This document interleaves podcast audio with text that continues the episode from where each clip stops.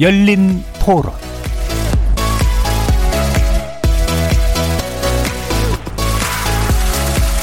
안녕하십니까. KBS 열린 토론 정준희입니다.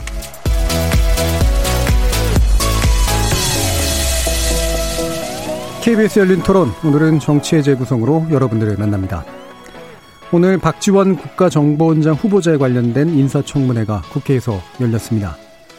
야당은 주로 박 후보자의 학력 관련 의혹을 제기하고 대북관에 관련된 문제에 집중한 한편 여당은 국정원 수장으로서의 자질과 역량을 짚어보는데 또 치중했다고 하는데요.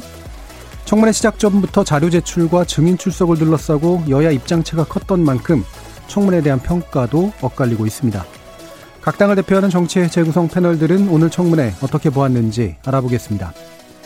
다른 한편 내년 4월로 예정된 재보궐선거가 조기에 달아오르는 양상인데요. 거제 자치단체장인 서울과 부산시장을 선출하는 문제가 걸려있는 만큼 각 정치 세력 이해관계가 첨예할 수밖에 없겠죠. 이어지는 2부에서 이 문제 자세히 다뤄보겠습니다. KBS 열린 토론은 여러분들이 주인공입니다. 문자로 참여하실 분은 9730으로 의견 남겨주십시오. 단문은 50원, 장문은 100원의 정보 이용료가 붙습니다. KBS 모바일 콩, 트위터 계정 KBS 오픈, 그리고 유튜브를 통해서도 무료로 참여하실 수 있습니다. 시민 논객 여러분의 날카로운 의견과 뜨거운 참여 기다리겠습니다. KBS 열린 토론 지금부터 출발합니다. 살아 있습니다. 토론이 살아 있습니다. 살아있는 토론, KBS 열린 토론. 토론은 라디오가 진짜입니다. 진짜 토론. KBS 열린 토론.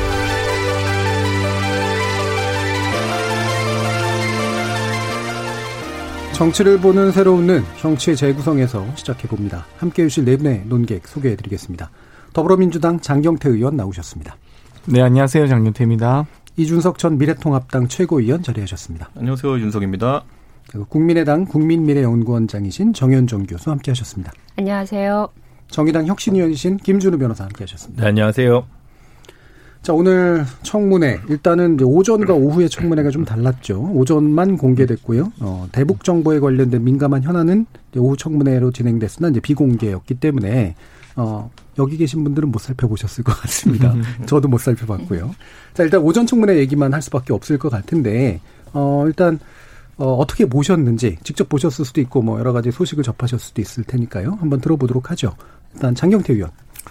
일단 뭐 무리한 흠집내기였다는 평가가 대다수인 것 같습니다. 어찌됐건 야당에서 좀 제대로 된 팩트에 근거한 증거가 있는 어, 문제제기가 있었으면 좋았을 텐데 뭐 예를 들면 경제협력에 관한 합의서라고 이야기를 하면서 북한에 뭐 30억 불을 제공하기로 했다. 이렇게 하면서 거기 25억 불을 근거로 했는데 그렇다면은 이면 합의에 25억 불이면 기존 합의에 혹은 공개된 합의에는 5억 불이 있어야 되는데 그런 것들이 안 맞는다든지 일단 기본적으로 그게 사실인지조차도 어, 확인할 수 없는 것들 그리고 무리한 또 학력 위조 과정에서도 예를 들면 이거 학력이 위조됐다라는 의혹을 제기할 수 있으나 증거도 제출해야 되는데 그런 것들이 좀 부족했다는 점.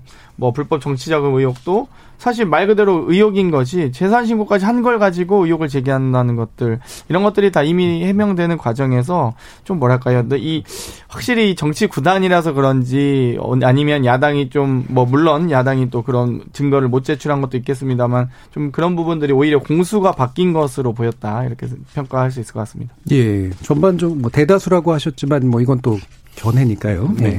뭐 상황에 따라 좀 다를 것 같고 대신 보니까 이제 충분한 이제 문제 제기가 좀 이루어진 것 같지는 않다라는 전반적인 평가를 해주셨네요. 어, 이 부분에 대해서 이준석 최고위원은 충분했다 보시나요? 해명을 안 하니까 뭐 충분한지 안 한지 모르죠. 그리고 네. 자료 제출하라고 했는데 자료 제출을 사실 당일 전날에 바로 하려 그러다가 이제 지적을 하도 받으니까 이틀 전에 한 걸로 바뀌기도 하고. 그러니까 사실 뭐 해- 해명이 명쾌하게 되는 것들이라고 한다면은 분명히 자료를 제출해서 아예 이런 질문들이 청문회장에 나오는 것도 차단할 수 있었겠죠. 그런데 뭐 학적 같은 경우에는 뭐 예를 들어 전화 장경태 의원 같은 경우에는 저한테 저희한테 뭐 학력을 증명하라 그러면 가서 문서 하나 떼서 갖다 줄 겁니다. 네. 근데 박지원 의원은 65년, 그러니까 55년 전의 일의 우선이기 때문에 학적 관리가 부실하다는 취지로 한번 어, 넘어갔고 또 저희가 지적했던 게 뭐냐면 결국에는 그 그때 말고 한번 또 2000년 때 그러니까 국민정부 시절에 한번 수정된 그런 네. 자국이 있으니까 그런 부분에 대한 의혹도 규명해 달라 이런 거였는데 그 당국대 가서 네가 확인해라 뭐 이런 식으로 얘기하면은 저희가 수사기관입니까? 음. 그러니까 저희가 뭐 그렇게 할 수는 없는 노릇이고 이번에 주호영 의원이 본인 내통이라고 상당히 강한 어조로 이야기했던 것에 대한 근거로 제시했던 그 30억 불 차관 제공 관련한 문서 음. 그것도 오히려 박지원 의원이 그거의 진위 여부를 확인해주고 확답을 해주고 만약에 지금은 위조라고 하거든요. 예. 근데 그것이 진본이면 책임을 지겠다 여기까지 입장 밝히면 되는 것이지 저희한테 역정을 내리는 아니다. 음. 왜냐하면 사실 저한테 만약에요 그걸 가져다가 그 진짜 그 문서 위조하라고 하잖아요. 저는 못합니다. 그게 무슨 아래 한글이나 워드에 글씨체가 있는 것도 아니고 음. 그게 뭐 가는 안상 수체도 아니고 무슨 그 북한 그 글씨체를 다른 문서에 있는 글자 한글이 글자 자소가 얼마나 많습니까? 그걸 뭐 예? 무슨 뭐 동양대 표창장 위조하듯이 한 땀 한 땀 옮겨 붙이는 것도 아니고 저는 그렇기 때문에 저는 그거는 오히려 그런 문서가 나왔을 때는 좀 더 겸손한 자세를 보일 수도 있지 않았을까. 왜냐면 박지원 의원 같은 경우에는 대북 여러 가지 정부를 대표한 협상을 했기 때문에 그 와중에서 본인이 확인하지 못한 문서였는지 이런 것들을 살펴보면서 좀 오히려 설명하는 자세였으면 좋겠는데 처음엔 자기가 기억이 안 난다. 예? 아니 그 남북 협력 과정이 있었던 많은 것들을 평소에 하나하나 짚어가면서 방송에서도 본인의 성과 업적으로 이제 홍보하셨던 분이 정작 그런 30억 달러 차관에 대한 중차대한 문서가 기억나지 않는다라고 하면은 많은 국민들은 기억나지 않는다는 믿지 않고 맞냐 틀리냐 정도로 처음에 기대했을 텐데 네. 그 부분에 처음에 자신감이 없는 모습을 보였던 것이 오히려 좀 의구심을 자아내게 한다. 음. 그래서 저는 어쨌든 박지원 의원이 결국 그 문서가 진본이라면은 본인이 거취에 대해서 책임을 지겠다는 취지로 이야기했기 때문에 앞으로 통합당은 그 부분에 대해서 좀 규명을 해보겠습니다. 예, 알겠습니다. 정현정 교수님 어떻게 보셨어요? 글쎄요, 이제 저는 봤어요 오늘. 예. 네, 처음부터 끝까지. 음. 그러니까 오전 그 비공개로 넘어가기 직전까지 봤는데 사실은 이 청문회가 필요한가라는 음. 그런 아주 원론적인 문제의식을 갖도록 하거든요. 음. 아, 박지원 그 후보도 선서, 후보 선서를 할 때, 에, 자신의 자질과 능력에 대한 검증에 성실히 임하겠다라고 선서를 하고 시작을 하는데, 뭐 야당은 사실은 여러 가지 의혹거리를 갖고 제기할 수 있죠. 그게 이제 우리가 네. 아, 청문회 일반적인 스케치 아니겠습니까? 그러면 후보로서 그 부분에 대해서 성실하게 검증하고 자기가 무, 무, 무관하다는 것을 스스로 밝히는 이런 태도들이 있어야 하는데 후보 스스로가 상당히 야당에 대해서 고압적으로 대응을 하는 모습을 봤어요. 그래서 그 노웅래 그 더불어민주당 의원 같은 경우에는 약간 좀 그 비꼬는 그런 말투였는지 모르겠지만 야당 했던 분이 야당에 대해서 굉장히 서로 공격적으로 이렇게 격렬하게 부딪히는 모습이 참 그렇다. 이런 표현을 하시더라고요. 네. 청문회에서. 그러니까 야당들이 질문하는 의혹에 대해서는 스스로 밝히려고 노력하지도 않고 오히려 뭐 너무나 당연하게 아니다.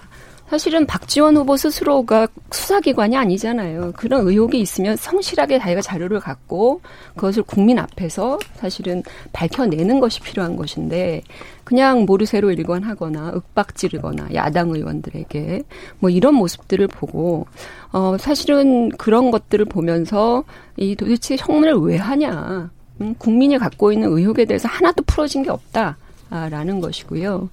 오늘 저는 그 여당 의원들의 질문 내용에 대해서 상당히 좀 꼼꼼히 예. 들여다봤어요. 그러니까 음. 그러니까 나름 그 박지원 후보가 갖고 있는 국정원장으로서의 능력에 대한 좋은 질문들을 많이 하시더라고요. 예. 그러니까 예를 들면 왜 박지원이냐? 라는 것에 대해서 특별하게 어 예, 우리가 좀 알아볼 수 있는 것 중에 국정원 개혁 문제를 물어보시더라고요. 예. 국정원 개혁을 어떻게 할 것이냐. 근데 사실 개혁에 대한 어떤 비전과 아젠다를 충분히 습득하고 있지 못하다는 걸 저는 음. 느꼈어요.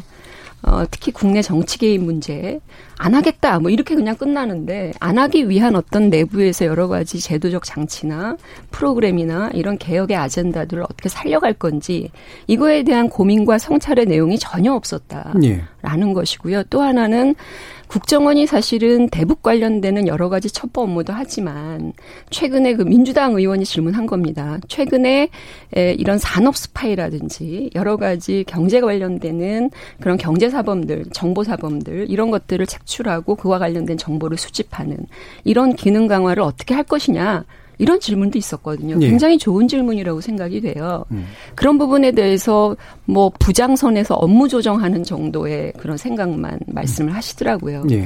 그랬을 때 뭐 대북관 다 떠나서 사실은 이분이 국정원장이 돼야 되는 실질적인 이유를 못 찾겠더라고요. 음. 개혁을 하겠다는 의지 또 그 그렇게 문제가 됐던 국정원의 국내 정치 개입에 대한 나름대로의 어떤 그 어 개혁적인 사고 방식 이런 것도 갖고 있지 않은 분이 도대체 왜 왜 국정원장을 해야 되는 것이냐라는 그런 질문이 자연스럽게 국민으로서 제기될 수밖에 없었고요. 예.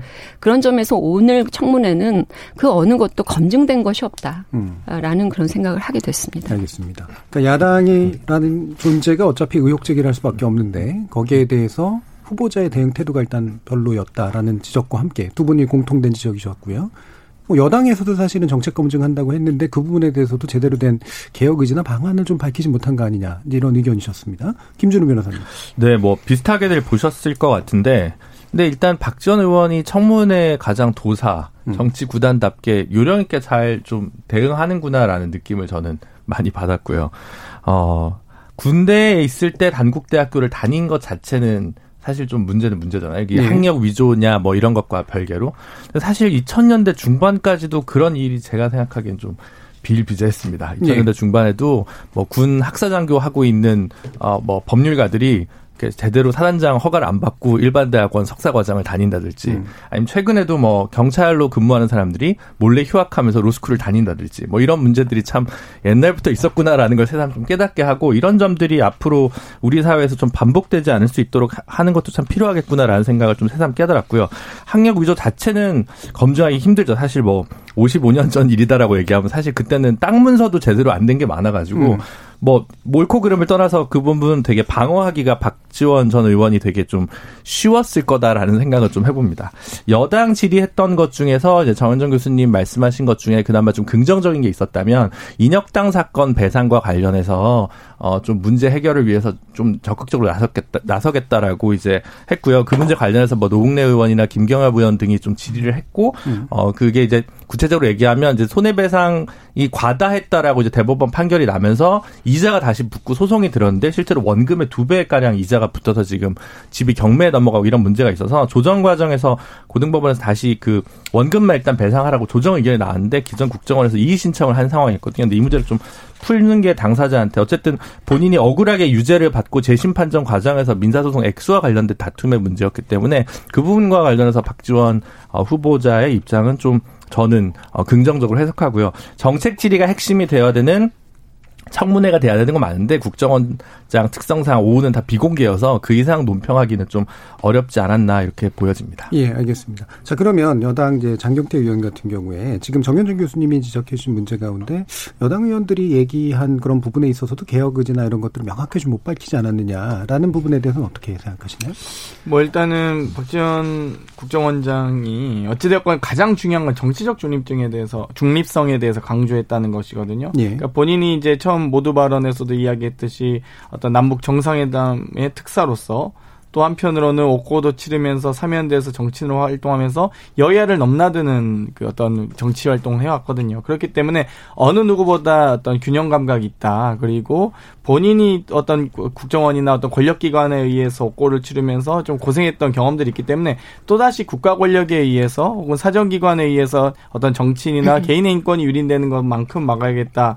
어, 그리고 또 이 국정원에 의한 국내 정치라든지 선거 개입 같은 경우도 엄격히 막겠다. 이런 부분들에 대해서는 본인의 경험담을 또 담담하게 소회를 밝히면서 하셨기 때문에 어, 이런 부분에 대해서 당연히 강력한 의지가 있을 것으로 보이고요. 또 한편으로는 이제는 이 소위 국내 사찰이 금지되는 아이오들이 뭐 문재인 정부 들어와서 모두 다 철수한 상황이기 때문에 이런 현재 기조를 잘 유지하면서 야당에서 정말 걱정이 된다면 저는 국정원법 개정할 수도 있다고 봅니다. 그런 부분까지 포함해서 아마 국정원장으로서 역할을 하시지 않을까 기대하고 있습니다. 그 김병기 의원 더불어민주당 네. 김병기 의원이 청문회 과정에서 어, 뭐, 박지원 의원이야 뭐 여야를 넘나들어서 정치적 중립성에 대해서는 뭐 기대할 수 있겠지만 그건 뭐 너무 원론적인 얘기고 네.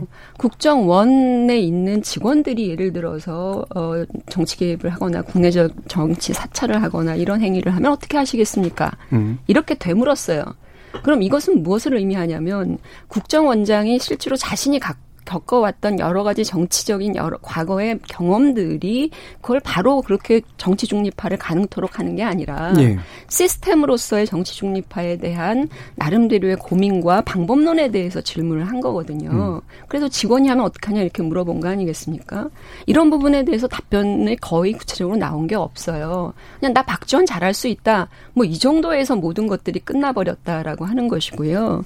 아, 그런 차원에서 보면 현실적으로 물론 문재인 정부 와서 어, 국내 정치적인 어떤 활동들이 많이 축소되고 네. 또 그런 부분들이 제한되는 건 맞지만 이게 여기서 끝나라는 법은 없는 거 아니겠습니까? 이걸 장기적으로 가져가려면 시스템화 시켜야 되는 되는 것이고 그게 문재인 정부의 초기 초심이었다라고 하는 점을 감안한다면 그거에 대한 최소한의 blueprint는 나와 있어야 되는 것이고 네. 그걸 추진하기 위한 박지원의 능력 그리고 정치력 이런 것들이 오히려 음. 어 많은 어떤 도움이 되는 것인데 아이디어 자체가 없다라고 하는 거는 상당히 큰 문제이고요. 음. 여당 쪽에서도 상당히 제가 볼 때는 당황하는 기세였습니다. 그 네. 문제에 대해서. 음. 그래서 그런 측면을 좀 지적할 수밖에 없다라는 그런 생각이 들어요. 어떻게 보세요? 조직의 네. 능력치라는 것, 예를 들어 정보를 습득한 능력치라는 것은 사실 일정하다고 봤을 때 결국 거기서 불법적인 정보를 위로 올라갈수록 이제 받아들이는 사람이 있느냐에 따라서 그 조직의 운영 방향이 결정된다 이렇게 음. 보거든요. 예를 들어 저만 해도 나이가 젊지만 선거 나가고 이러다 보면 여러 사람의 조력을 받는데 그러다 보면 처음 일해본 사람이랑은 프로토콜이라고 하죠. 보통 상호 간에 합의를 하는 지점들이 생겨야 돼요. 어느 정도는. 예를 들어 처음 저랑 같이 일하신 분들은 뭐 좀 더 나이 많으신 분들과 일하던 경험 때문인지 뭐제뭐 뭐 문을 열어주려고 한다든지 네. 저보다 앞에 가가지고 음. 그럼 저는 아 이런 거죠 싫습니다. 저는 이런 거 원하지 않고 오히려 일에 집중해 주십시오 이렇게 얘기하면은 그게 프로토콜이 생기면 그분은 절대 그런 거 안 해요 앞으로. 네. 그런데 어쨌든 그것이 국정원장도 앞으로 이것을 운영함에 있어가지고 어떤 생각으로 운영하느냐 그리고 그 국정원장이 취득한 정보를 혹시라도 위로 올렸을 때 권력자가 대통령이겠죠. 그 정보에 대해서 판단해가지고 이런 거 가져오지 마십시오. 누가 이런 거 가져오라 그랬습니까? 누가 국내 사찰하라 그랬습니까? 이렇게 내칠 수 있냐가 중요한 거거든요. 네. 네. 저는 그 측면에서 지금 야당 입장에서 한 가지 우려스러운 지점은 요겁니다. 왜냐하면 박지원 의원과 문재인 대통령 간에 뭐 좋은 관계도 있었고 나쁜 관계도 있었고 했지만은 지금은 외견상으로 봤을 때는 박지원 의원이 어쨌든 문재인 대통령에게 탕평에 가까운 은혜를 입은 지금 상황입니다. 지금 이 음. 인선을 인해 가지고 그러다 보니까 혹시라도 뭐 어떤 과잉 충성의 문제라든지 정보를 과도하게 어쨌든 습득해가지고 전달할 우려가 있지 않은지 이런 네. 것들에 대해 가지고 저는 이걸 뭐 제도적으로 맞는 것도 가능하다 하지만 생각보다 그거에 대해서 야당이 민감하게 생각하고 있고 감시하고 있다는 취지를 음. 오늘 저희 청문회에서 전달하려고 했었다. 네. 그래서 최대한 개입하지 말아달라 이 주문을 한 것으로 좀 보입니다. 그래서 네. 그거 정도는 박지원 의원 정도의 정무 감각이면은 앞으로 이 정도까지 얘기했으면 정말 조심하길 저는 기대합니다. 그 예. 예. 그런 부분이 있는 것 같아요. 탕평 인사기 때문에 박 전 의원에서 뭔가 좀 도덕적 흠집이 있어도 이게 바로 문재인 정부랑 바로 인과관계가 딱 맞아떨어지지 않는 부분에서 정부에서 좀 부담이 덜했을 수 있다라는 생각이 들고요. 음. 두 번째로는 그 정현주 교수님 전 예리하게 지적하신 것 같은데 사실 20대 국회 때 국정원 개혁 입법안이 좀 있었는데 제대로 추진이 안 됐습니다. 결국 음. 21대 국회에서 어, 검찰 개혁에만 우선순위였던 민주당이 뭐 국정원이나 경찰 등 다른 정보기관에 대한 개혁 입법을 반드시 좀 추진해야겠다라는 결의를 스스로 좀 밝혀야 된다라는 문제 더 중요할 것 같고요. 뭐 국내 사찰 안 하고 있지만 그리고 경찰한테 그 범위가 가고 있지만 조정 기능이라든가 몇 가지 좀 개혁 입법 사항이 분명히 남아 있습니다. 그래서 그 부분에 대해서 오히려 그러면 야당에서도 그런 거에 대해서 조금 더 적극적으로 하면 더, 더 좋지 않았을까 이런 생각이 들고요. 예. 어 조금 근데 기본적으로 약간 남북 문제나 이런 부분에 조금 더 어, 중점이 둔 인사다 보니까 국정원의 뭐 국내 사찰 문제라든가 내부의 개혁 입법에서 조금 박지원 후보자가 좀 준비가 덜 된 인상을 풍겼다면 앞으로 좀 우일신 스스로 해야 되지 않을까 싶습니다. 예. 자, 그럼 이 부분도 한번 짚어보죠. 어, 이인영 통일부 장관 인사청문회에서 이제 사상검증 논란이 이제 나왔고요. 뭐, 요거 오늘은 이제 그 정도 수준까지는 아니었다라고 봅니다만, 뭐, 기본적으로 이제 북한을 다루는 북한이라는 독특한 존재를 다루는 어쨌든 장관과 그 다음에 국정원장이라는 지위 때문에 아마 이런 이야기들이 나오고 있는 것 같은데 어 정현정 원장님 어떻게 보셨어요 이 부분은? 이인영 뭐, 어, 지금 오늘 뭐 네. 오늘까지 아, 그러니까 장관 되셨죠 오늘 오전에 네. 아마 네, 이인영 장관 사실은 뭐 이제 사상 검증 뭐 그 청문회 과정에서 뭐 여러 가지 사상 문제 또 뭐 전향이라는 표현도 네. 나오고 뭐 이런 것들 과정에서 어 여러 가지 설왕설래가 있었는데 그건 저는 그 또한 프레임이라고 생각을 해요. 음. 제가 저도 이제 그날 청문회도 봤어요. 네. 근데 이제 태영호 의원의 어떤 질문의 취지는 음. 실제로 이 현재 통일부 장관이 갖고 있는 대북관이라고 하는 것이 어떠한 것이냐라고 하는 것이 굉장히 중요한 건 맞잖아요. 네. 그렇다면 이 사람의 사고를 둘러싸고 있는 여러 가지 경험과 또 과거에 자신이 믿었, 믿었던 어떤 철학과 세계관과 뭐 이런 것들에 대해서는 당연히 질문 사항으로 나올 수가 있는 거예요. 다만 그것을 전향이라고 하는 표현, 네. 그 대한민국의 현실과는 조금 다소 괴리됐다라고 보여지는 그 인식의 문제가 있긴 합니다만 저는 그 갖고 있는 대북관에 대해서 총체적으로 의원들이 질문하고 또 경계할 게 있으면 경계하는 이런 모습들이 저는 나쁜 거라 고는 보지 않아요. 네. 그것을 네. 마치 사상 검증이다. 음. 어, 대한민국은 자유민주주의 국가인데 누가 누구의 사상을 검증합니까? 민주당도 사실은 헌법을 얘기하면서 그것을 사상 검증이라는 그런 레토릭을 썼다. 있다라고 하는 건 저는 이해가 안 되는 것이죠. 예. 검, 사상 검증이 아니라 그 사람이 갖고 있는 철학적 기조를 계속 물어보는 거고 특히 그 이인영 장관 같은 경우에는 우리가 뭐 다 알다시피 과거에 학생운동 시절에 여러 가지 그 전대협 또는 NL계의 활동들을 하면서 네.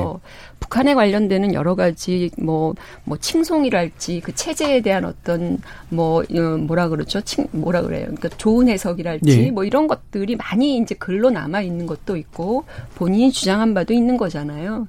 그런 부분에 대해서 한번 되짚어 물어볼 필요는 있는 것 같아요. 음. 그래서 그런 차원에서 충분한 어떤 그 어, 생각에 대한 음, 정보를 얻고자 했다라고 하는 점에서 저는 그게 너무 과도했다고는 음. 생각지 않아요. 예, 필요하다고 일부, 보여집니다. 예, 그러니까 일부 전향이라든가 이렇게 안 맞는 표현은 있었으나 이걸 사상 검증이라고 보는 것도 이제 역 프레임이다라고 이제 말씀을 주셨는데 그럼 저기 이준석 최고위원은 오늘 같은 경우에는 이제 그 조영 원내대표의 이제 예. 표현을 또 이제 문제 삼았잖아요. 북과 내통한 사람이다. 예. 이 어떻게 이해해야 될까요? 저는 처음에 내통이라는 단어가 나왔을 때 박지원 음. 그 후보자의 지금까지의 어쨌든 정책적인 행적 때문에 내통이라는 표현을 좀 강하게 썼다 이렇게 네. 생각했었는데 음. 오늘 나온 문건 같은 경우에는 음. 저는 이것을 진위 여부를 앞으로 따져보겠지만은 만약에 국민들에게 지금까지 이것의 진상에 대해 가지고 전달하지 않았던 것이다 또는 음. 지금은 본인이 그걸 서명했다는 걸 부정하고 있잖아요. 네. 이게 만약 사실이라 그러면은 이거는 국정원장의 첫 번째 기조는 신실해야 된다라는 거는 저는 음. 그 진정성이 있어야 된다는 것인데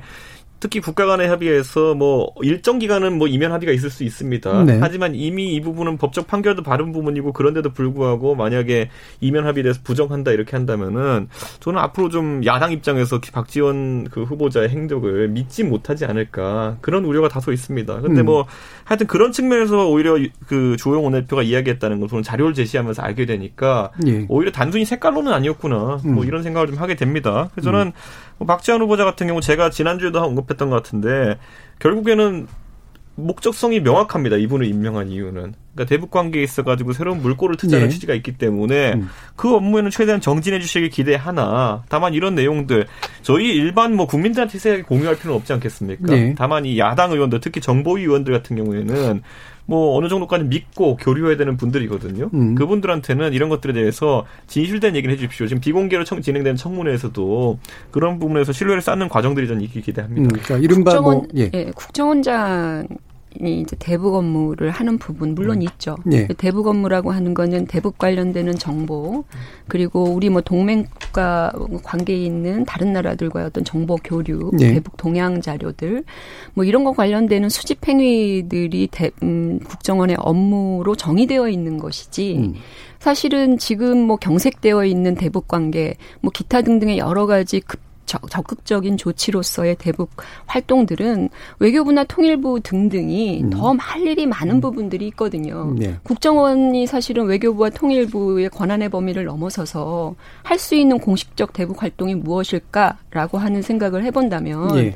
박지원 후보자에게 뭘 기대하는 건지 저는 잘 모르겠다라는 겁니다. 그러니까 권한의 범위 안에서 할 수 있는 걸 충실히 해야 되, 는 것이고 물꼬는 그 국정원장이 트는 건 아니에요. 대북 네. 관계가 경색되어 놓여져 있는 걸 지금 풀어내는데 가장 핵심적인 건 외교부와 통일부의 역할인 거잖아요. 그러니까 그런 차원에서 놓고 보면 어, 사실은 그 그런 부분을 가지고 국정원적 뭐 기대한다라고 하는 게 이게 가능한 것이냐 이것도 예. 저는 의문이 들어요. 알겠습니다. 예, 이 부분 어, 김준우 변호사. 저는 그 뭐 예전에 이제 이인영 장관 같은 경우 뭐 학생운동 시절 이력 때문에 이제 가지고 있는 어떤 사상적 편향성에 대한 우려를 뭐 검증하고자 하는 것은 전 좀 약간 동어 반복 지겹다는 생각이 좀 하거든요. 왜냐하면 음. 이인영 의원이 4선씩이나 하면서 대중한테 사실 한번 검증을 받았다고 저는 생각을 합니다. 예. 어, 당의 원내대표까지 했기 때문에 어, 뭐 다소 보수 진영이나 그렇게 생각하시는 국민들을 보기엔 좀 수용하기 어려운 이념적 언어들을 예전에 내뱉은 한들 그 부분이 변화된 걸 충분히 보여줬다고 생각을 하고요. 실제로 뭐 주한미군 뭐 철수 문제에 대해서 저는 뭐 여, 열어놓고 생각하는 입장이지만 주둔하는 것이 좋겠다고 입장을 밝히신 것 같고 뭐 예를 들어 박지원 의원 같은 경우 주적 뭐 100번이라도 얘기할까요? 이렇게 얘기해서 네. 그런 식의 프레임으로 인사청문회를 그냥 야당에서 제기하는 거는 조금 철진한 메뉴를 계속 갖고 오는 건 아닐까라는 생각이 좀 들어서 좀 아쉬운 생각이 많이 들고요. 어쨌든 본인이 이인영 뭐 장관 같은 경우도 본인 어쨌든 통일 문제에 대해서 오랫동안 의지를 피력했던 사람이고 어, 박지원 후보자 같은 경우도 남북 관계, 대북 문제에 있어서 어느 정도 여러 가지 인맥이나 뭐 경험들을 갖고 있기 때문에 어, 이런 부분들이 이런 배치를 해서 오히려 어, 이런 인물들까지 내세웠는데도 향후 2년 동안 별다른 변화가 없으면 정부가 오히려 부담이지 어쨌든 어 나름 노력을 해보려고 하는 어떤 인선으로 평가받을 수 있지 않을까 저는 그렇게 좀 보고 있습니다. 네 여기. 네 저는 이 장면이 정말 위험하고 너무나 충격적이었습니다. 사실 일제 당시에 황국 신민 선언을 하라는 정도까지 좀 심각하게 느꼈는데요. 그러니까 어찌되었건 태영호 의원이 언제 사상 전향을 했는지 찾을 수 없다. 이랬거든요, 사실. 대한민국 국민이 전향을 선언하거나 자기의 어떤 사상과 양심의 자유를 누리지 않습니까? 그런데 여기서 지금 마치 인민재판 하듯이 자아 비판을 하라는 둥. 그러니까 대한민국 민주주의를 제대로 이해하지 못하고 있다는 생각이 들었고요. 또 한편으로는 북과 내통한 사람이다.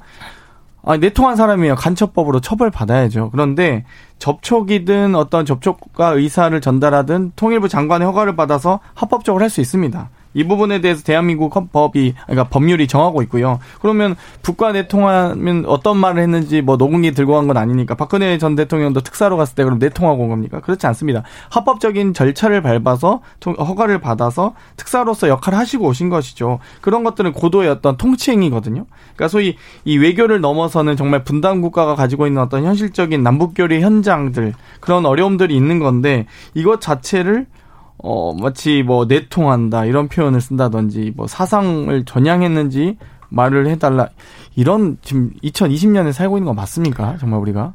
아니 그런 말을 해서는 안 된다라는 것도 또 하나 뭐 상대방의 의견에 대한 제약이기 때문에 뭐 오늘 아까 이준, 이준석 최고가 얘기한 것에 따르면 그게 얼토당토 않은 얘기일 수도 있지만 오늘 그 인사청문회장에서 나온 그 이면 합의서의 진위 여부가 예.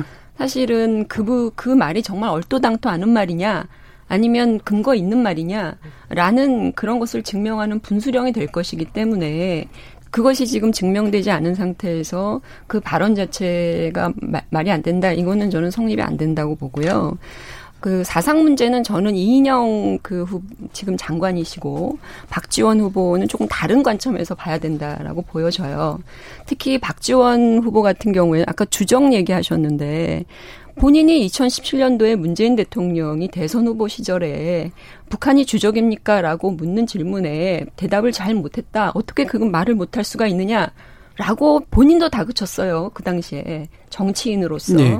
그러니까 그런 경험들이 있기 때문에 그와 관련한 동일한 상황에 놓여 있었던 것이고 어, 주적이라는 말에 대해서 특별하게 제가 오늘 청문회를 봤습니다만 그냥 말끝을 흐리듯이 그냥 지나가니까 야당 의원이 다시 한번 물어본 거거든요. 그랬더니 100번이라도 얘기하란 말입니까? 라고 버럭 화를 내신 그런 상황이었기 때문에 그런 부분은 좀 바로잡을 필요가 있고 박지원 후보 같은 경우에는 사상 문제가 아니라 제가 볼 때는 기존의 활동의 어떤 그 소위 말하는 문제점들에 대한 문제 제기가 있었던 것이고요.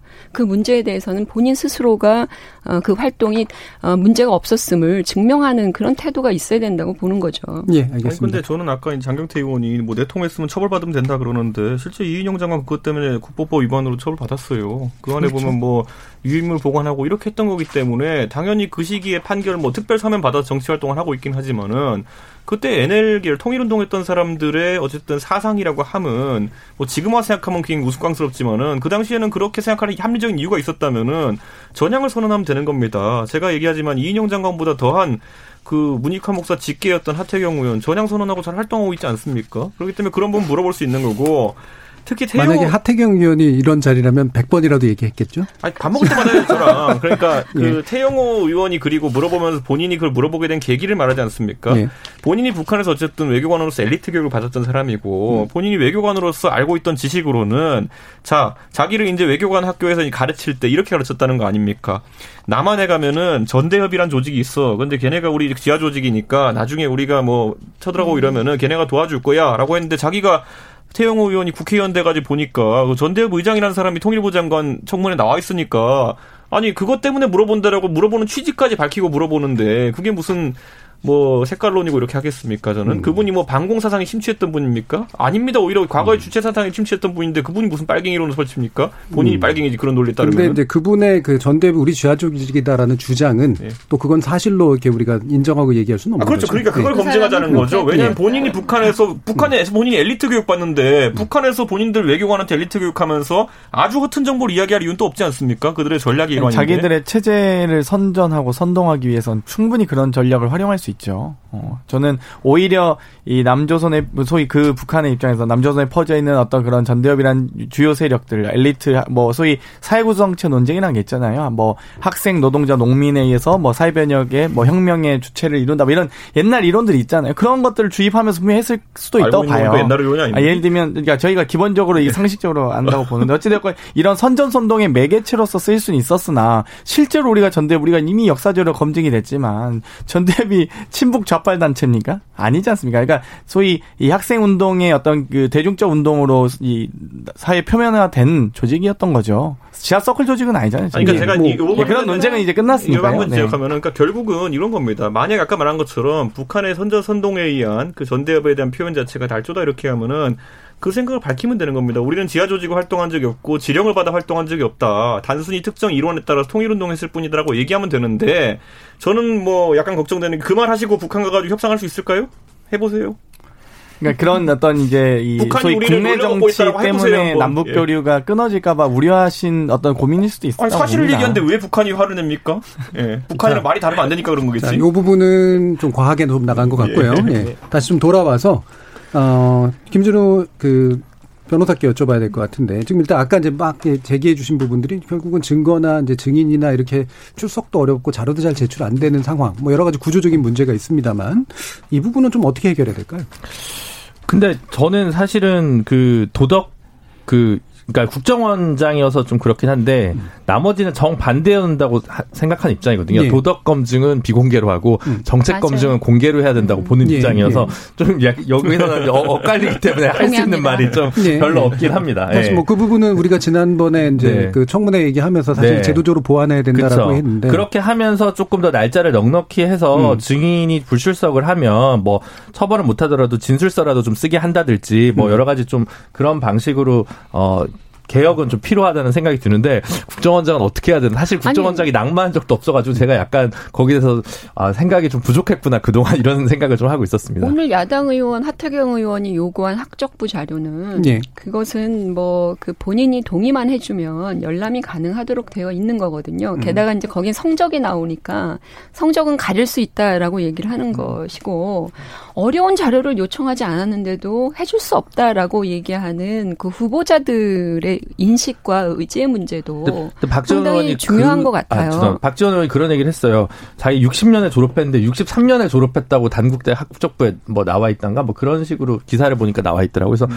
옛날 서류의 그 기록의 진위와 신빙성이 좀 떨어지다 보니까 좀뭐 하여튼 요 부분 요 그 박지원 원장 후보자의 그 그 도덕 검증에 관련해 가지고는 전 몇 가지 제가 갖고 있던 기존의 상식과는 좀 다른 워낙 옛날 일이어서 좀 스스로 계속 물음표가 던져져 가지고 생각이 좀 성숙되지는 못했습니다 개인적으로. 저는 근데 이 청문회를 개선하기 위한 방법으로서 저희가 가장 지목하고 싶은 거는 이게 하루만 넘기면 된다라는 생각을 그렇죠. 못하게 해야 돼요. 네. 그러니까 특히 자료 제출 요구 같은 경우에도 예전에 저희가 조국 장관 후보자 그 당시 청문회 때도 느꼈던 것이 그 여러 의혹이 있는 분이 예를 들어 진단서를 제출해달라 그랬더니만은 끝까지 안 된다. 뭐 부산 가서 어떻게 때우냐 뭐 이런 부분도 있고 뭐 이해는 가지만은 하루만 버티면 된다라는 생각에 기반은 진짜 하루만 버티면 되니까 그런 거예요. 그래서 그때 밤늦게까지 이제 김도우 부인 떼돌려 그랬더니만은 그때 떼온 게 뭐였습니까? 페이스북 뽑아가지고 돼지가 될라다 본가 뭐 이래가지고 그때 문제 생긴 거 아닙니까? 그러니까 저는 이걸 우리가 자료 제출에 대한 것은 상당히 강제성을 요구하는 어떤 법 제정이 필요하고요. 그러니까 그것이 뭐 어떤 주체가 판단할지는 잘 모르겠습니다. 네. 이것이 개인정보에 해당하는 부분이고 이건 실제 검증을 위해 피하는 필요한 부분이 뭔다 모르겠지만은 그 정도는 여야 합의가 아니라 다른 룰에 따라 가지고 저희가 좀 진행할 수 있으면 좋겠다는 생각을 하고요. 첫날 어떤 질문을 제기했을 때 뭐 그 중에서 쉽게 답변이 되는 것도 있고 답변이 되지 못하는 부분 같은 경우에는 예를 들어 한 이틀 정도의 시격을 두고 재차 청문회를 해가지고 거기서 뭐 후보자도 충분한 시간을 가지고 답변할 수 있게 한다든지 이런 식으로 좀 보완을 해야 되는데 지금은 서로 질문하는 쪽도 하루면 된다라는 것 때문에 좀 질문을 조급하게 하는 경향성이 있고 답변하는 쪽에서도 뭉개고 가려는 경향성이 있고 저는 오히려 그래서 한 시격을 두고 예비 청문회 그다음에 본 청문회 이렇게 좀 두는 게 어떤가 생각합니다. 네, 그래서 사실 그런 게 약간 웃기지, 그러니까 좀 약간 우스운 장면들이 연출이 네. 종종 되는 게 여기서는 후보자가 대답하는 자리가 아닙니다라는 이상한 발언이 좀 나왔었잖아요. 그러니까 가장 중요한 것은 제가 보기에는 우리나라의 청문회가 특히 인사청문회 같은 경우에는 아까 인수석 최고 얘기한 것처럼 하루만 때우면 된다라는 음. 사고가 가 능한 이유가 이게 구속력이 없다는 것이죠. 여기서 보고서가 채택이 불발된다고 하더라도 음. 인사권은 대통령이기 때문에 네. 낙점한 사람이 이 강행을 하면 사실은 국회는 속수무책이거든요. 소위 그 대통령의 인사권에 대한 견제의 어떤 범위가 우리나라의 경우에는 그렇게 국회에 많이 주어져 있지 않고 네. 다만 유일하게 있는 것이 이 청문회를 통해서 여론의 어떤 힘을 얻어야 되는 이런 상황이 돼버린 것이라서 후보 입장에서 보면 하루 그냥 때우고 그냥 있어도 대통령의 의지만 있다면 그냥 가는 거거든요. 그러니까 이런 시스템 하에서 충분한 자료를 구속하기도 어렵고 강제하기도 어렵고 내놓지 않는 것을 뭐라고 하지 하기도 어려운 상황이다. 그래서 저는 이 국회의 의견을 받아서 대통령이 인사권을 행사하는 그 범위를 네.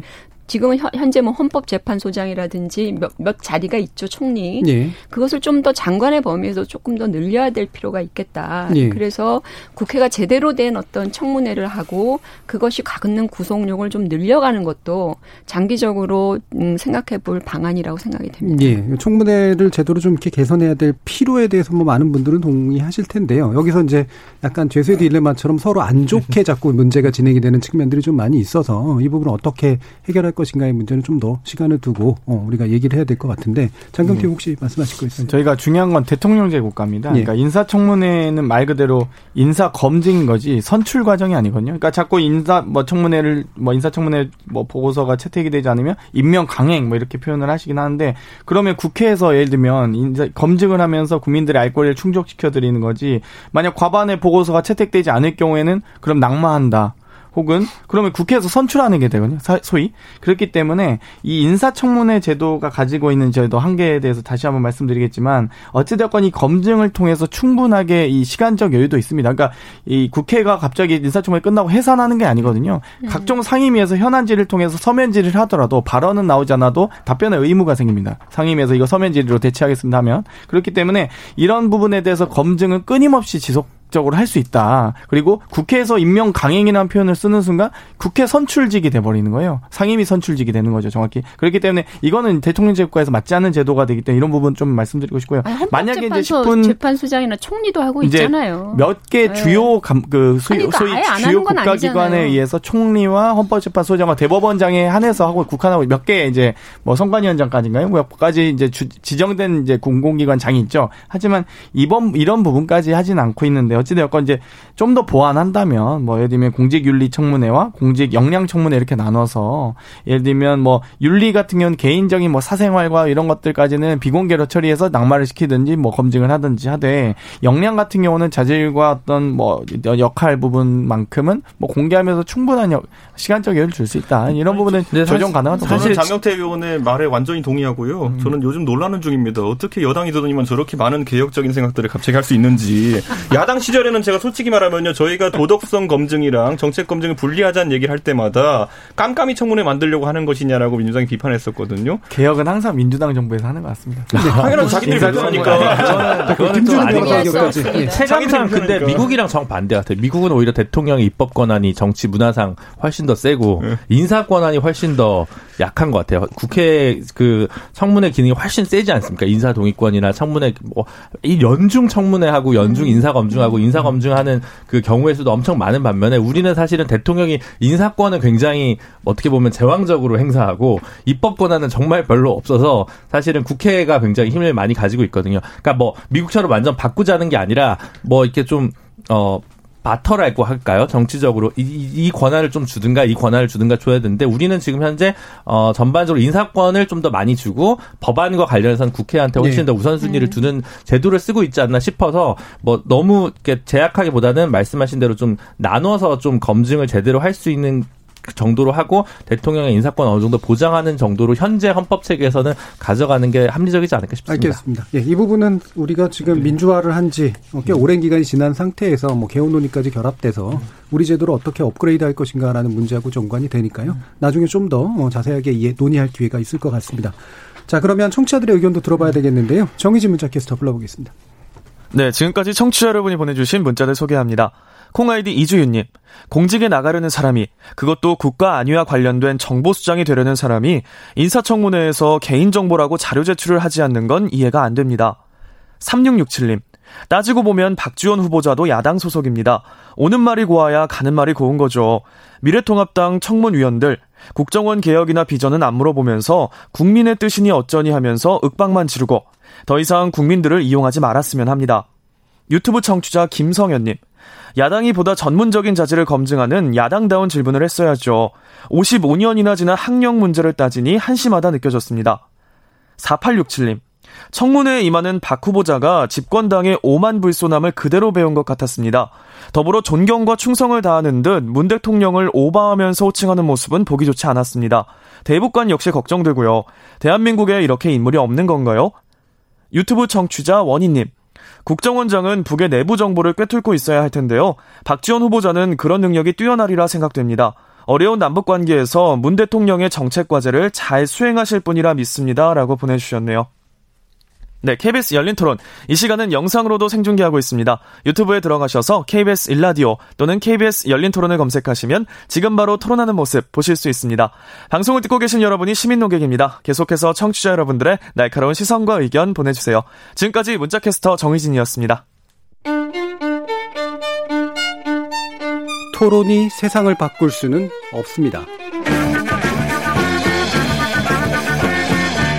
하지만 토론 없이 바꿀 수 있는 세상은 어디에도 없습니다.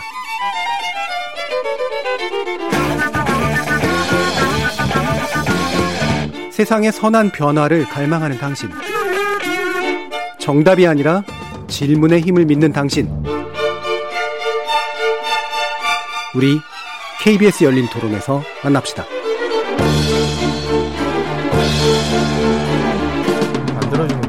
KBS 열린 토론 월요일 코너 정치의 재구성 함께하고 계십니다. 김준우 정의당 혁신위원, 정현정 국민의당 국민미래연구원장, 이준석 전 미래통합당 최고위원, 장경태 더불어민주당 의원 이렇게 네 분과 함께하고 있는데요. 자 일단 이제 내년 4월 7일로 어, 재보궐 선거가 예정돼 있고 여기에 이제 거대 자치단체장이 이제 또 포함되기 때문에 어, 좀 일찍부터 좀 달아오르는 이제 그런 분위기인데요. 어, 여기서 이제 논란이 제기되고 있는 것 중에 하나가 어, 더불어민주당이 당헌상 음, 자치단체장을 그러면 후보를 내야 되지 않는 게 아니냐라고 하는 그런 의견이 나오고 있어서 이 부분 이준석 최고위원 네. 말씀 네. 주시죠. 저는 누차 얘기하는 것이 이게 뭐 어차피 안 낸다고 해도 제 생각엔 파란 옷 입고 또 시민 후보 이래가 낼 거니까 저는 믿지 않고요 우선 안 낸다는 거는 그렇기 때문에 내시길 바랍니다. 그런데 이제 내는 데 있어 가지고 절차적으로는 이 부분을 짚고 싶은 게 지금 당원 당규 사기 있어 가지고 뭐 이게 중차대한 결함이 아니라는 식으로 해석을 해 가지고 이 양 시장의 이제 성추문 사건을 그냥 덮고 가는 것처럼 가면 안 되고 저는 당원 당규에 대해 가지고 이번에 전당대회도 있으니까 명쾌하게 당원들과 국민들한테 좀 의사를 물었으면 좋겠습니다. 우리가 과거 야당 시절에는 이 당원 당규 만들 때 좀 멋있어 보이려고 이런 당규를 넣는데 실제로 운영해 보니까 어, 운영하는 데 있어서 사실 논리적으로 말이 안 되는 부분도 있어요. 제가 항상 얘기하고 네. 싶은 거는 정당이 누군가를 검증해가지고 검증 실패라고 한다면 책임져야 될 부분이 있지만은 네. 저는 예를 들어 예를 들어 뭐 누군가의 전과 기록을 참조하는데 뭐 잘못 봐가지고 이런 문제가 생겼다. 그럼 문제가 되겠죠. 정당이 책임져야겠지만은 이건 아주 사생활이고 내밀한 부분이고 이 부분을 정당이 사전 검증할 수 없는 노릇 아닙니까? 네. 그러니까 애초에 검증할 수 없는 부분에서 이런 문제가 터진 것에 대해 가지고는 검증 책임을 묻기가 좀 어렵기 때문에 전 이런 부분에 대해 가 지고는 앞으로 당원 당규를 고쳐 가지고 사실상 뭐 이런 당 소속 고위공직자의 어쨌든 사적인 문제가 당의 책임으로 귀속되지 않게 하겠다. 이렇게 해서 그냥 의사를 좀 물었으면 좋겠습니다. 그래서 네. 그 절차를 진행한 다음에 후보를 내야 된다. 이렇게 생각하는 것이 사실 과거에 뭐 새누리당도 탄핵이라는 중대한 정치적 어쨌든 네. 결함을 네. 야기한 뒤에도 사실 후보를 냈거든요. 대통령 음. 후보를. 그것도 당이 갈라져서 둘이나 냈습니다. 그렇기 때문에 저는 민주당도 못 낼 상황은 아니다. 다만 본인들이 만들어서 지금까지는 뭐 개혁적인 의미로 좀 이득을 봤을 그런 당원 당규가 사실은 좀 보여주기성이었음을 국민들한테 고백하길 좀 바랍니다. 예, 장경태 위원. 저는 일단 시기상조라 보고요. 일단 지금은 뭐 저희가 후보를 내느냐 안 내느냐 이런 문제를 사실 국민들께 뭐 너무나 송구하게도 얘기할 단계도 아니고 그걸 또 이 야기해서도 안 된다고 생각합니다. 오히려 지금은 피해자 보호나 뭐 어떤 재발 방지 제도를 보완하는 게 더 급선무라 보고요.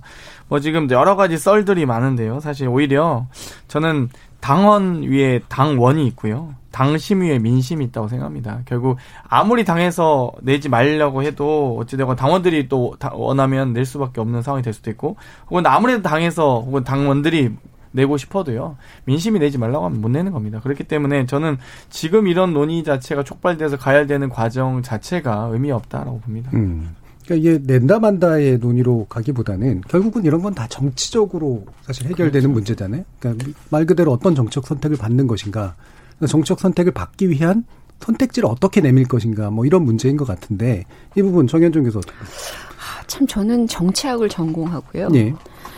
그리고 학교에서 학생들한테 이제 정치학을 또 가르치기도 하고. 음. 그는 정당 정치, 우리 정당 정치를 책임 정치라고 가리키거든요. 예. 그러니까 정당은 항상 그 정치적인 책임을 갖고 있는 대표적 단위, 유일한 단위이다라고 가르쳐요. 그러니까 뭐 유권 미래 유권자들이든 현재 유권자들에게. 근데 어쨌든 민주당이 이 공당이고 또 당헌이에요. 그죠? 그냥 뭐 내부의 어떤 그 뭐 최고위의 토의 사항도 아니고 당헌이라 하면 국가적으로는 헌법이거든요. 네. 네. 가장 기본적인 규칙인데 그 규칙을 만들어 놓고 자신들이 불리하다 할 때는 또 뭐 방법론이 여러 가지 거칠 수가 있죠. 그런데 그것을 그냥 그 상황에 맞춰서 바꾼다.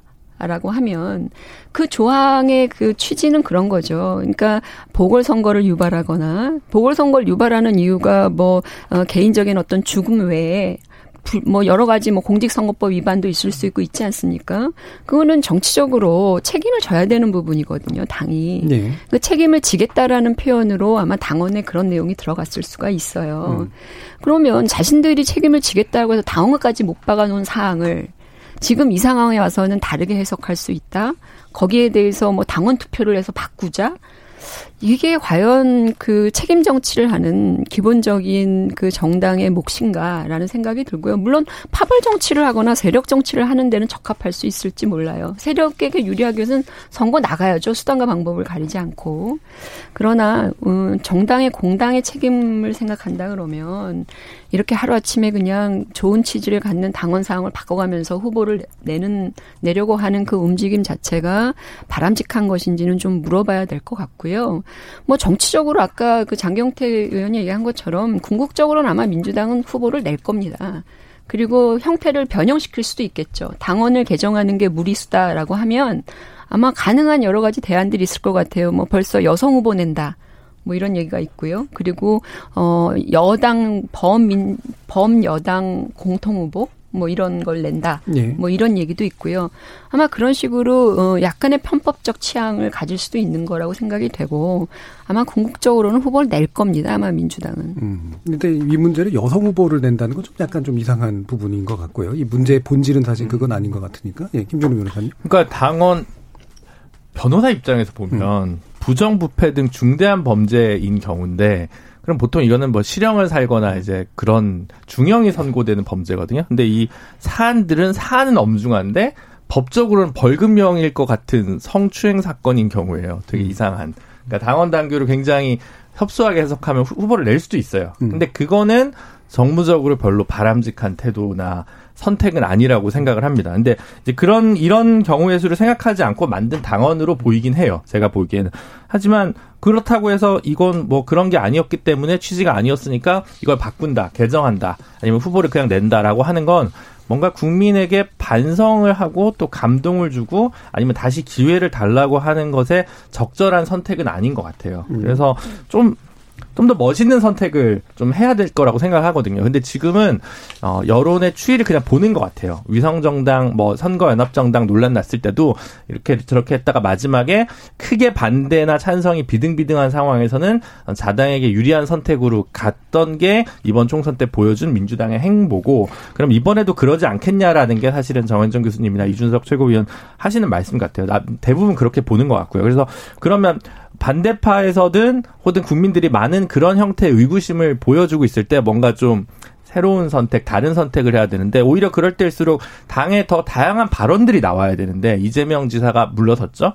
부산의 전재수 의원도 부산시장 불출마하는 게 맞다라고 얘기했다가 물러섰습니다. 그래서 저는 이런 것들이 오히려 안 좋은 것 같거든요. 당에 좀 더 활기 있고 다양한 의견들을 내고 그 속에서 수기하는 과정을 보여줘야 되는데 갑자기 함구령을 내리고 좀 추이를 본다. 이게 과정부터 좀 꼬이는 거 아닌가. 오히려 더 다양한 의견을 내다가 후보를 낼 수도 있지만 그런 논쟁의 과정부터 뭔가 훨씬 더 공개적이고 투명한 방식으로 가는 게 민주당에게 좀 더 민주당의 경쟁력과 체제 개선이나 혁신을 위해 더 바람직한 어, 경로가 아닐까라는 생각을 해봅니다. 예, 이 부분은 장경태 저는 어찌됐건 이 말 후보라는 거, 혹은 이 보궐선거를 언급하는 것 자체가 시기상조라 봅니다. 기본적으로 일단 이 피해자 보호나 재발 방지라는 것 측면에서는 민주당이 후보를 내든 안 내든 어느 공당이어도 어느 또 이 광역단체장이든 어떤 여러 가지 공, 선출직 공짜에 의해서 자행될 수 있다면 그것들을 방지하는 게 미연에 방지하는 게 당연히 중요하고요.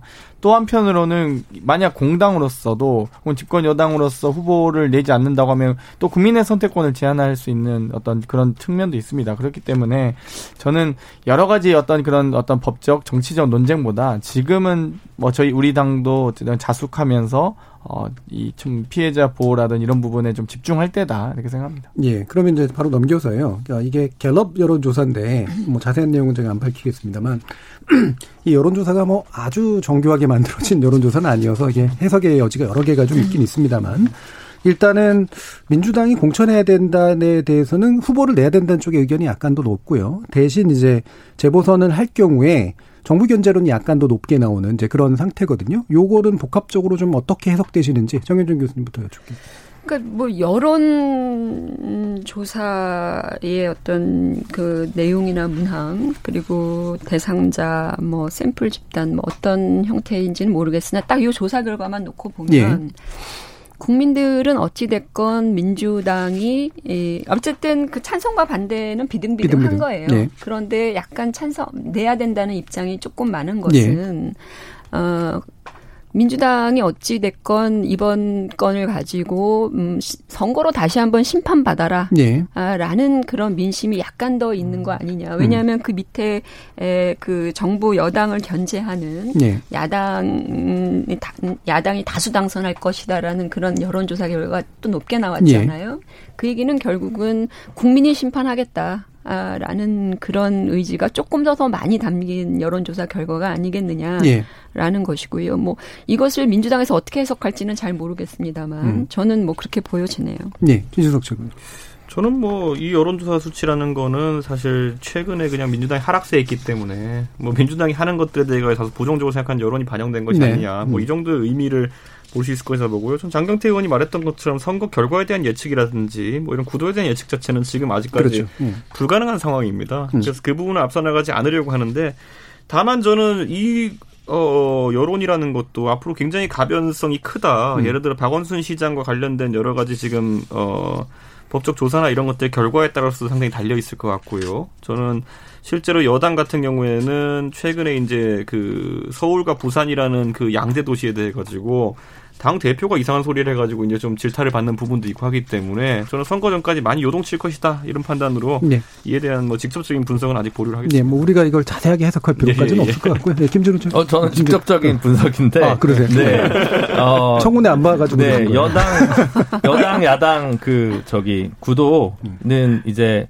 어 적어도 평평해진 거 아니냐. 음. 그러니까 후보에 따라서 어, 당락이 가, 갖춰지지. 예를 들어 서울 같은 경우 지난 몇 번의 선거에서 민주당에 굉장히 유리한 운동장이었는데 지금 현재에서는 후보가 구도가 어떻게 되냐에 따라서 여야의 분리나 판세가 달라질 것을 네. 반증하는 여론조사 아니냐 이렇게 보고 있습니다. 음. 네. 저도 견제론이 높아진 부분에 대해서 정현정 교수님하고 해석은 비슷한데요. 어찌되건 국민께서 선거로서 심판하시겠다 네. 이런 부분과 또 민주당도 제대로 된 후보를 내라 약간 이런 명령 같은 게 있다고 보고요.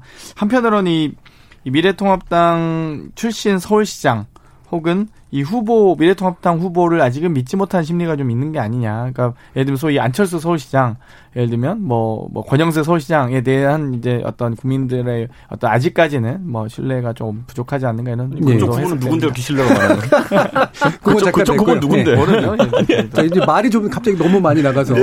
이 얘기로 좀 가야 될 것 같은데. 네. 네. 갑자기 저희 쪽 인사를 지목해가지고 이렇게 2020년 방송입니다. 21년에 할 내용을 너무 빨리 얘기하고 약간 성급하게 그 여론, 여론이 약간 좀 바뀔 수 있는 가능 성들이 있는데 사실은 지금 민주당 내부의 이 뭐 지금은 그럴 시기가 아니라고 우리 장경태 의원이 말씀하시지만 그거는 뭐 그냥 뭐 국민들에게 할 수 있는 최소한의 얘기라고 생각이 되고 고민이 많을 거라고 생각이 네. 돼요. 어, 선거인데 더군다나 이 서울과 부산은 굉장한 그 큰 경쟁이거든요. 어점이 되죠. 예. 네. 그걸 갖고 고민 안 한다는 건 말이 안 되는 네. 거고. 네. 그렇다면 여러 가지 생각들을 하는 와중에 이제 여기 공천 문제도 있지만 최근에 그 행정수도 이전 문제 이, 이것도 사실은 저는 굉장히 선거를 고민하고 있는 것에 대한 방탄심이다라고 네. 보여지고요. 물론 이제 이게 서울시에서 어떤 형식으로 어 받아들여질지 모르겠지만 시민들한테 그러니까 뭔가 이렇게 판을 좀 한번 음, 흔들어 보려고 하는 그런 어떤 환기용 그런 갑작스러운 얘기들도 나오고 이런 거 봤을 때는 그런 음, 민주당 내에서 어, 민주당 발 네, 그런 내용들이 유권자들에게 어떻게 각인되느냐에 따라서 저는 이게 또 아까 말한 여론조사 같은 것들도 많이 바뀔 수 있는 거 아니냐. 예. 그리고 민주당은 그것을 상당 부분 생각하고 움직이고 있는 거 아니냐라는 예, 예. 생각이 들어요. 알겠습니다. 지금 이제 바로 어, 후보 문제를 지금 얘기할 때는 음. 아닙니다만 일단 얘기는 띄워졌기 때문에 이게 또 이제 조호영 원내대표의 입에서 이제 나온 거예요. 그러니까 다 열려 있다라고 음. 말한 거잖아요. 이준석 최고위원 어떤 정도의 행보라고 보시나요? 당연히 저희는 안철수 대표를 언급한 거라 보시면 됩니다. 예. 어, 왜냐하면 어쨌든 통합이라는 퍼즐이 있어가지고 지금 음. 미래통합당 같은 경우는 제가 과거에 방송에도 언급한 바 같이 도로 새누리당 정도의 이념적 지향을 지금 가지고 있습니다. 음. 왜냐하면 바른정당과 자유한국당은 분당이 되었다가 음. 그것이 합친 정도의 형태이기 때문에 그럼 이것보다 좀 더 중도의 소구력을 가진 인물들의 영입이라든지 아니면 통합을 저희는 생각할 수밖에 없습니다. 그런데 예. 그 대표적인 인사 상징성을 가진 인사가 안철수 대표이기 때문에 자연스럽게 언급이 되는 것이고요. 뭐 주호영 대표도 그에 대해서 뭐 상당히 열려 있는 자세로 언급을 했지만은 김종인 비대위원장의 최근 언급을 살펴보면은 젊은 후보를 내야 된다라는 원칙과 더불어 가지고 음. 또 하나가 뭐냐면 서울시장 선거라는 것은 결국 천만의 유권자를 대상으로 하는 것이기 때문에 네. 지금 갑자기 우리가 누굴 띄우려고 되는 것도 아니다. 음. 이미 대중에게 상당한 소구력과 인지도를 가진 인물이 나와야지만 칠 수 있는 선거다라는 취지로 이야기했거든요. 그러다 보니까 이제 언론에서 해석을 이제 하면서 이것이 뭐 여러 정치적 상상력을 낳고 있는 것 같은데 주영원 대표 말씀처럼 이것에 대해서 열린 자세를 저희 갖고 있지만은 반대로 이게 또 너무 저희가 앞서가지고 언급하게 되면은 음. 그쪽으로만 관심이 쏠리게 됩니다. 예. 그렇기 때문에 가능성 정도의 하나로 언급을 지금 하고 있다고 보면 음. 되겠습니다. 이준석 최고를 띄우는 방법은 없나요? 저는 방법이 없습니다. 제가 아무래도 원외 인사가 나와야 제목을 그러니까. 하지 않습니다. 네, 그런 얘기 하고 다니지 마요. 김준우 측, 아, 김준우 변호사 어떻게 아, 네. 서울시장과 관련해서는 인물이 사실 훨씬 더 중요한 선거였다고 생각이 들거든요. 2010년 지방선거 당시에 어, 소위 야당이라고 그 당시 민주당이나 뭐 범진보연대 뭐 이런 선거가 쭉 있었는데 정작 경기도와 서울시는 그 저기 새누리당 쪽에서 다 당선이 됐었단 말이죠. 그러면 그때 구도는 뭐 어, 무상교육이라든가 뭐 진보교육감이라든가 이런 문제가 굉장히 이슈가 됐음에도 불구하고 이런 결과가 났을 때는 사실 그 당시에 인물 경쟁력이 뭐 지금 와서 민주당 지지층에서 어떻게 생각하실지 몰라도 오세훈 시장이 한명숙 전 총리보다는 인물 경쟁력이 높았고 예. 김문수 지사도 경쟁력이 높아서 유시민 장관한테 이제 이긴 거라고 저는 보여지거든요. 음. 그러니까 근데 그 당시 그 오세훈 혹은 2011년 재보궐에 나왔던 박원순 당시 후보를 잘 생각해 보시면 어 신선함과 그리고 어느 정도의 중량감을 동시에 갖춘 네. 굉장히 예외적인 두 가지 조건을 동시에 만족시킨 사람들만 좀 후보로 될수 음. 있었다고 생각이 들고요. 그거는 지금 민주당이든 통합당이든 간에 그러한 조건을 만족시킬 후보군을 찾기 위해서 백방 노력을 할 수밖에 없을 거라고 생각이 듭니다. 근데 거기서 뭐 최대한 열려 있다라는 건데 안철수 후보는 사실 한번 서울시장 후보에 나와서 석패를 하신 적이 있으셔서 음. 어느 정도 그 요건을 충족하는지는 개인적으로는 좀 의문입니다. 예. 아니 그건 뭐 3번으로 나왔던 거니까 분위기 완전 다르죠. 음. 네. 네. 이준석 전 최고위원은 무선 중진이어서 네. 중량감하고 신선감이 더 있을 것 같은데 네. 그 부분은 나중에 얘기해보죠. 시청자위원회에서 뭐라고 우리 공영방송의 공정성을 해친다고 경고 들어올까봐 겁이 납니다. 예. 안 나가면 문제 없어요. 일단은 확실히 서울시장은 어찌됐건 우리가 그 정말 이 정치적 중량감이 매우 다른 예. 어떤 어, 여타 다른 광역단체장이나 선출직 공자와는 다른 소위 대통령에 준하는 정도의 저는 중량감과 어떤 예. 선거 범위 그 권한들이 있다고 보는데요. 방금 이제 우리 변호사님께서 뼈 아픈 그때 2010년의 기억이 저도 아직도 나는데 어찌되면 광역의원과 단체장 선거를 마, 매우 많이 석권했음에도 불구하고 시장 선거에 졌던 부분들 결국에는 서울시장이라는 어떤 이 캐릭터 그러니까 후보의 자 후보의 어떤 이 개인기와 어떤 후보 면면이 어떤 스토리와 프로필이 모두가 다 드러나는 선거기 때문에 예.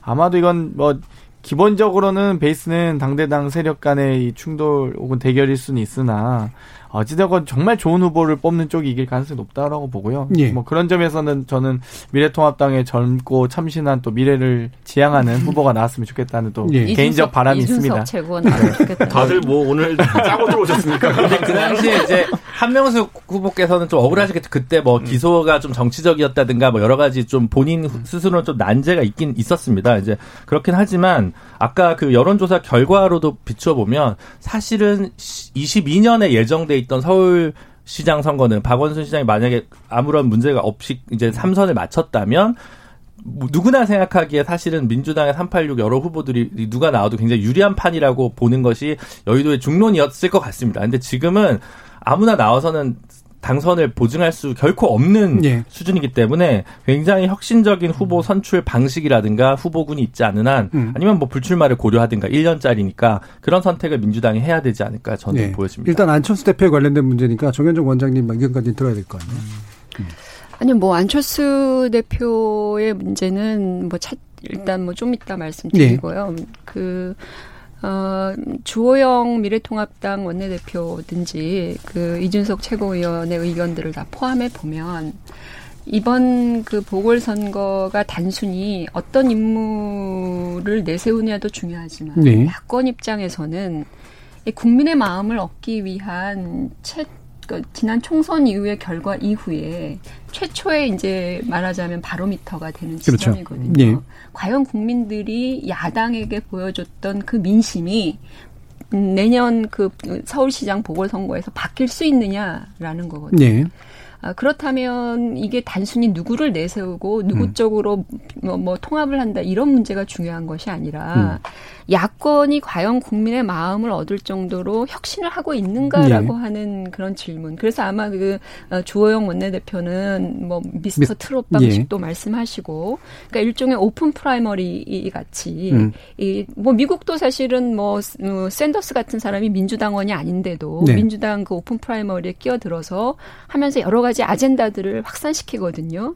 그러니까 이런 메커니즘을 고, 고민하신 것 같아요. 그, 물론 그 방식이어야 된다고는 생각하진 않. 않지만 네. 어찌됐건 야권의 고민은 거기에 있다. 이 혁신과 이 서울시장의 어떤 그 시장 선거를 같이 보고 있다라고 하는 점에서 이게 간단하게 누가 나가라, 네가 가라, 뭐 이걸로 되는 문제는 아닌 것 같고요. 예. 그래서 혁신 프로그램과 뭐 여러 가지 변화와 인물이 같이 조화가 될 때에 야권이 이기는 선거가 될 가능성이 높다라고 예. 보여지고요. 안철수 대표의 문제도 거기에 있는 것 같아요. 음. 뭐, 어, 뭐 본인이 나가고 안 나가고 이런 문제를 지금 얘기할 계제가 아니, 아니고 음. 예. 야권이 뭔가 변화했고 그 변화에 본인이 한 일이 있다. 그러면 아주 과감하게 사실은 자연스럽게 갈 수 있는 과정들인데 야권이 지금처럼 지지부진하다면 국민들한테 또 한 번 선택을 호소할 수가 없는 거다라는 네. 그런 입장이고요. 그래서 야권의 혁신이 준비된 그 시점에 사실은 본인의 출마 여부도 사실 고민이 돼야 되는 사실 당내에서는 어 서울시장 안철수 대표 나가라 마라 이 부분에 대한 설랑설레가 있습니다. 음. 근데 안 대표가 특별히 거기에 대해서 입장을 표명하지 않는 것은 야권 혁신이 먼저 이고 그것이 만들어진 이후에 인물 경쟁을 할 때에 예. 본인이 그 관여를 하겠다 안 하겠다 이런 부분은 그 후에 결정을 내려야 되는 부분인 것 같고요. 어, 다행스러운 거는 미래, 미래통합당 주호영 원내대표 등등이 이런 혁신에 대한 고민을 하고 있다는 것은 상당히 좋은 판을 만들 수 있다라고 하는 점에서 예. 저는 고무적인 일이라고 봅니다. 음. 근데 안철수 대표가 이런 얘기를 좀 했으면은 뭐 본인이 의사를 보류하고 이런 건 좀 있었음 뭐 하는 거 있다고 생각하는데 음. 제발 좀 그 선의로 언급한 것 좀 깨부수지 않았으면 좋겠어요. 이거 음. 보면 뭐 측근 이번에 언급됐더니만 뭐 그런 측근 뭐 측근 말 믿을 거 하나도 없다 이렇게 해버리니까 예. 사실 이게 정치라고 하면 상상력의 공간이고 한데 너무나도 민망해지는 경우가 생깁니다. 저희도 음. 하나의 파트너로서 저희 예, 그 열어놨는데 민망했다. 음. 아니, 그러니까 그 부분은 제가 전달을 하도록 하고요. 아니, 예전에도 네. 보면 은 뭐. 근데 이제 그게 네. 이제 이게 네. 직접 듣는 거하고 네. 예를 들면 그런 건 있는 것 같아요. 그러니까 어, 직접 듣는 거 네. 우리 이준석 네. 최고위원으로부터 직접 듣는 고견하고 음.